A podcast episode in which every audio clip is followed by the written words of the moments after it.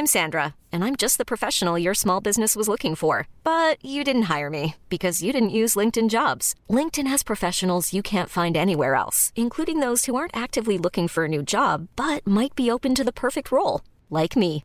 In a given month, over 70% of LinkedIn users don't visit other leading job sites. So if you're not looking on LinkedIn, you'll miss out on great candidates like Sandra. Start hiring professionals like a professional. Post your free job on linkedin.com/achieve today.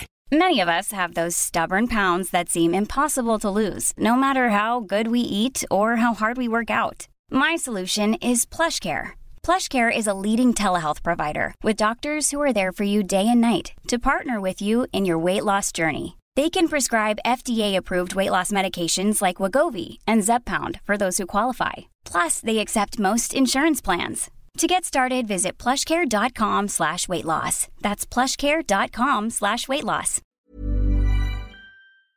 Foreshadowing is used in plots to give a warning or indication to audiences of what's to come, and it's used in Star Trek quite frequently. Sometimes it can be used in a very obvious way. For example, look at the scene from the Star Trek Discovery episode Light and Shadows, where Airiam gets infected with a virus in her cybernetic brain. As she analysed the computer breach on her screen, a bunch of flashing red lights appeared, and as the camera cut to her face, she was obviously under some sort of trance from it. This clearly set up the plot line of her getting infected by control and forced to betray Discovery. Instead, this list will be focusing on moments of foreshadowing that many people may not have noticed. Either casual conversations that seem random at first but later get revisited in a big way, or story plots that don't get fully resolved until several episodes later. So, with that in mind, then, I'm Ellie with Trek Culture here with 10 moments of Star Trek foreshadowing you never noticed. Number 10 Pike's chat with Dr. Boyce. The Talosians from the original series pilot episode The Cage possess some of the most advanced telepathic abilities we've seen in the franchise. Among other abilities, they can search through the memories, fears, and desires in someone's mind and make them appear real through complicated illusions. During the scene in Pike's quarters, he talked to Dr. Boyce about what was on his mind. He was thinking a lot about a battle on Rigel 7, specifically when he was trapped in a deserted fortress fighting an enemy warrior. In the same scene, he told Boyce that he longed to return to his home, a beautiful town surrounded by miles of parkland where he used to ride horses in his youth. Then he thought aloud about how his life would have gone if he had decided, for example, to live on a world like Orion rather than joining Starfleet. Later, when the Talosians captured him, these three thoughts were turned into reality. He first appeared back on Rigel 7, then at his old idyllic home on Earth, complete with horses, and finally in a fantasy where he lived on Orion. This scene in Pike's quarters was a brilliant bit of foreshadowing that illustrates to audiences how the Talosians are able to scan someone's mind and recreate their thoughts. Number 9. The War Between the Borg and Species 8472. The Voyager episode Scorpion introduced Species 8472, an empire of highly intelligent three legged aliens from another dimension known as fluidic space. When the Borg first encountered Species 8472, they predictably tried to assimilate them, but the unique biology of life in fluidic space made this very difficult. Species 8472, under attack by the Collective, began a long, brutal war against them and all other life in the Milky Way galaxy. It was very interesting to watch the Borg go against such a powerful force. At this point, the Borg had never been threatened this much by any species. What you may not know is that the invasion of species 8472 was actually foreshadowed a few episodes prior. In the episode Unity, Voyager encountered a damaged Borg cube in space. When investigating the cube, the crew began to speculate that it was disabled by an attacker, which really surprised everyone because they couldn't imagine an empire more powerful than the Borg. They never found out who the attackers were in the episode, but Brannon Braga, a writer of Voyager, confirmed in issue 28 of Star Trek Monthly that the events of Unity were explained in Scorpion, heavily implying that the attackers were species 8472. Number 8. Lorca's True Origin. Immediately when Captain Gabriel Lorca was first introduced in Star Trek Discovery, it was clear that he wasn't a typical Starfleet captain. Many fans criticized him for being too militaristic, disregarding the tardigrade's rights to have the upper hand against the Klingons. Eventually, though, these complaints were put to rest when it was revealed that Lorca was actually an imposter from the Mirror Universe. Throughout the beginning of season 1, Lorca was constantly putting medication in his eyes. He claimed that it was a sensitivity to light caused by an injury he got when the USS Buran was destroyed. But we learned later in the season that sensitivity to light is actually a part of Mirror Universe biology. Emperor Georgiou described it as the singular biological difference between humans and Terrans from the Mirror universe. This, as well as Lorca's over the top brutality and lack of trust or respect for his crew, greatly foreshadowed his eventual reveal as a Terran.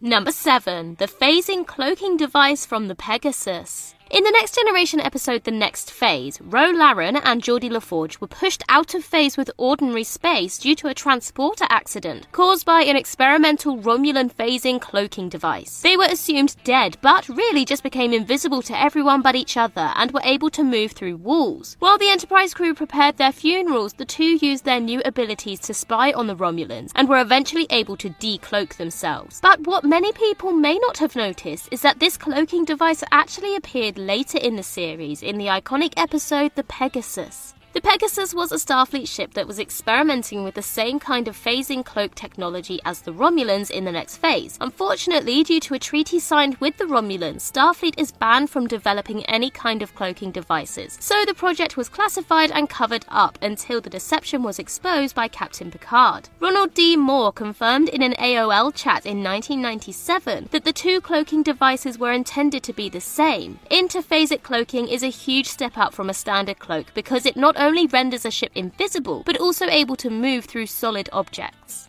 Number 6. Kirk's Paradise in the Nexus. When the Enterprise B was launched at the beginning of Star Trek Generations, Kirk, Scotty, and Chekov were invited to observe. After meeting Sulu's daughter Demora, Kirk was surprised that Sulu had the time to start a family while in Starfleet. Scotty responded to him, If something's important, you make the time, and suggested that Kirk was feeling lonely in his retirement. This, as well as Captain Harriman remarking that he read about Kirk's adventures in grade school, made Kirk feel like his best years were behind him. He was upset that it was apparently too late for him to settle down and start a family like Sulu. This foreshadowed what happened to Kirk inside the Nexus later in the film. The Nexus allows those who enter it to live out their dreams for eternity in an unending state of pure bliss and happiness. For Kirk, this meant living at his old home, a rustic cabin in the woods on Earth, with his late dog Butler and his long lost love Antonia. In the end, Kirk got to live out the dream he always wanted, but chose to sacrifice it to help Picard save the Veridian system. Hiring for your small business? If you're not looking for professionals on LinkedIn, you're looking in the wrong place. That's like looking for your car keys in a fish tank. LinkedIn helps you hire professionals you can't find anywhere else, even those who aren't actively searching for a new job but might be open to the perfect role. In a given month, over 70% of LinkedIn users don't even visit other leading job sites. So start looking in the right place. With LinkedIn, you can hire professionals like a professional. Post your free job on linkedin.com slash achieve today.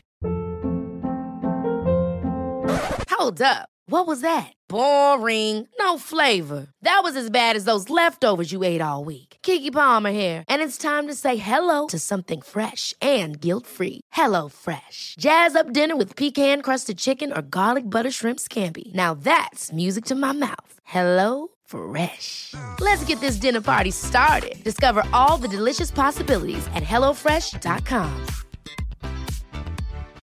Millions of people have lost weight with personalized plans from Noom, like Evan, who can't stand salads and still lost 50 pounds. Salads, generally, for most people, are the easy button, right? For me, that wasn't an option. I never really was a salad guy. That's just not who I am. But Noom worked for me. Get your personalized plan today at Noom.com. Real Noom user compensated to provide their story. In four weeks, the typical Noom user can expect to lose one to two pounds per week. Individual results may vary. Number 5. Section 31's involvement in the Dominion War. When the Federation's CIA inspired secret intelligence agency, Section 31, was first introduced in the Deep Space Nine episode Inquisition, their agent Luther Sloan attempted to recruit Julian Bashir. One of the main things Sloan kept discussing with Bashir was his controversial belief that the Federation should surrender from the Dominion War because of the inevitability of defeat. Sloan, a devout supporter of the Federation, of course disagreed, but he respected Bashir's willingness to speak his mind and come up with unorthodox solutions to problems. This moment not only gave us the first appearance of Section 31, but also hinted at the organization's covert involvement in the Dominion War. While the main fleet was directly engaging enemy forces, Section 31 was behind the scenes working to ensure the survival of the Federation through any means necessary. Again, we're given a hint of this involvement in the episode Inter Arma Enim Silent Leges, please don't judge my Latin attempt there, in which Sloan recruits Bashir to secretly gather intelligence on the Romulan Empire in order to keep them on the Federation's side of the war. These two episodes foreshadowed the eventual conclusion of the series, where Section 31 secretly developed the morphogenic virus in order to kill the entire changeling population. Number 4 Jadzia Dax's death.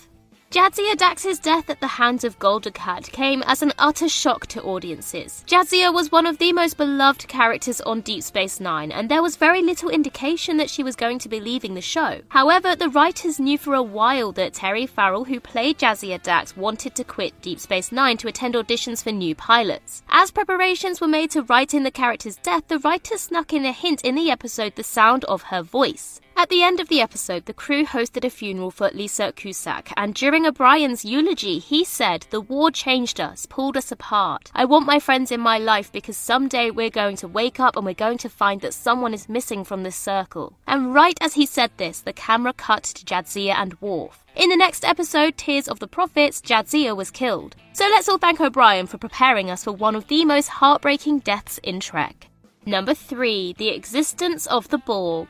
The Next Generation episode The Neutral Zone brought the Romulans into the new era of Star Trek, something Gene Roddenberry was originally reluctant to do because he thought that The Next Generation should stand apart from the original series by focusing on newer aliens. However, the episode was also originally intended to introduce a new enemy to the Federation, the Borg. This plotline was eventually removed from the script due to time constraints as well as a writer's strike going on at the time, and the Borg were not revealed until Q Who several episodes later later. Still, though, there is evidence of the collective's involvement in the plot of the Neutral Zone. Both the Romulans and the Federation were investigating their colonies near the Neutral Zone that were destroyed in an unknown fashion, and the two sides began to blame each other for the attacks, eventually reaching a compromise. When the Borg finally did appear in Who, the Enterprise D investigates the destroyed alien colony. Scans reveal that the damage is identical to what happened to the outposts along the Neutral Zone. So, while the Borg were not actually mentioned in the episode, the neutral zone gave us a hint that a new threat was coming to the Alpha Quadrant.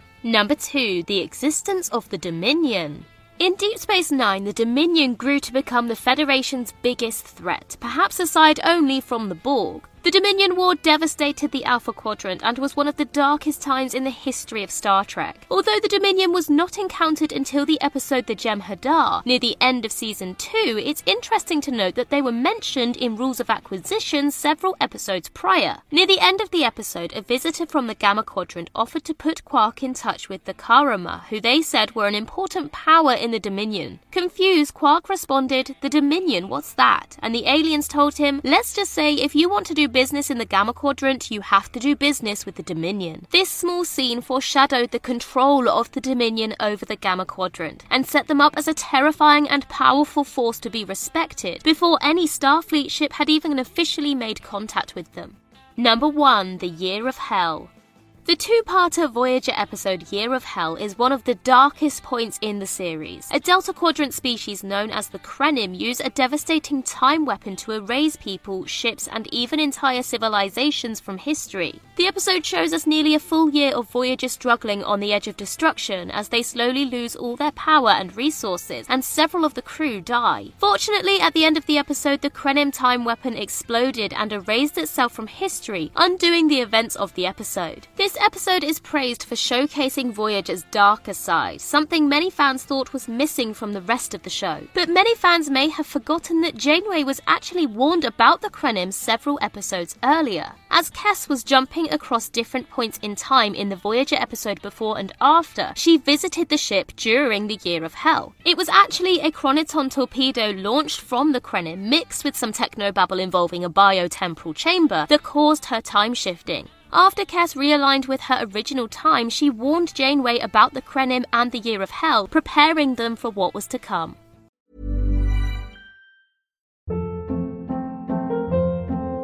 Hold up. What was that? Boring. No flavor. That was as bad as those leftovers you ate all week. Keke Palmer here, and it's time to say hello to something fresh and guilt-free. Hello Fresh. Jazz up dinner with pecan-crusted chicken or garlic butter shrimp scampi. Now that's music to my mouth. Hello Fresh. Let's get this dinner party started. Discover all the delicious possibilities at hellofresh.com. Planning for your next trip? Elevate your travel style with Quince. Quince has all the jet setting essentials you'll want for your next getaway, like European linen, premium luggage options, buttery soft Italian leather bags, and so much more. And is all priced at 50 to 80% less than similar brands. Plus, Quince only works with factories that use safe and ethical manufacturing practices. Pack your bags with high-quality essentials you'll be wearing for vacations to come with Quince. Go to quince.com/pack for free shipping and 365-day returns. Imagine the softest sheets you've ever felt. Now imagine them getting even softer over time. That's what you'll feel with Bowl and Branch's organic cotton sheets. In a recent customer survey, 96% replied that Bowl and Branch sheets get softer with every wash. Start getting your best night's sleep in these sheets that get softer and softer for years to come. Try their sheets with a 30-night guarantee. Plus, get 15% off your first order at bowlandbranch.com. Code BUTTERY. Exclusions apply. See site for details.